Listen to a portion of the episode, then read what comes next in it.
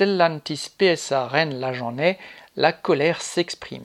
La réception des payes de septembre a déclenché la stupeur chez les travailleurs de l'usine PSA Stellantis de Rennes-La Les 18 jours de chômage partiel subis depuis le retour des congés d'été du fait du manque de puces électroniques les ont amputés de plusieurs centaines d'euros, certains ont reçu moins de 1000 euros. Déjà qu'il est difficile de vivre avec un salaire complet, il était inacceptable de laisser passer cela. Mais la goutte d'eau a été l'annonce le même jour que les dix samedis à partir du 9 octobre jusqu'à la fin de l'année seraient travaillés. Alors que la direction est incapable de prévoir des semaines complètes depuis des mois, il faudrait maintenant travailler les week-ends. Cette provocation supplémentaire a déclenché la colère dans les ateliers.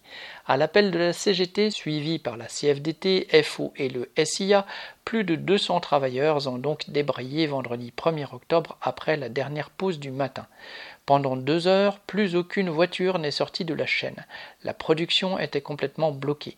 Les grévistes ont défilé dans les ateliers avec force slogan pour convaincre les quelques hésitants qui n'avaient pas osé débrayer. Pas question d'accepter de travailler comme des forçats à des cadences folles quand certains chôment. Pas question non plus d'accepter un salaire amputé par un groupe qui a déclaré 6 milliards d'euros de profit au premier semestre. Rien qu'à l'annonce du débrayage, la direction a annulé en catastrophe le premier samedi, prévu le 9 octobre. Ce premier recul encourage les grévistes à faire d'autres actions pour obtenir l'annulation des neuf samedis restants. Cette première réaction importante donne le moral aux plus combatifs et une bouffée d'oxygène à tous. Correspondant lutte ouvrière.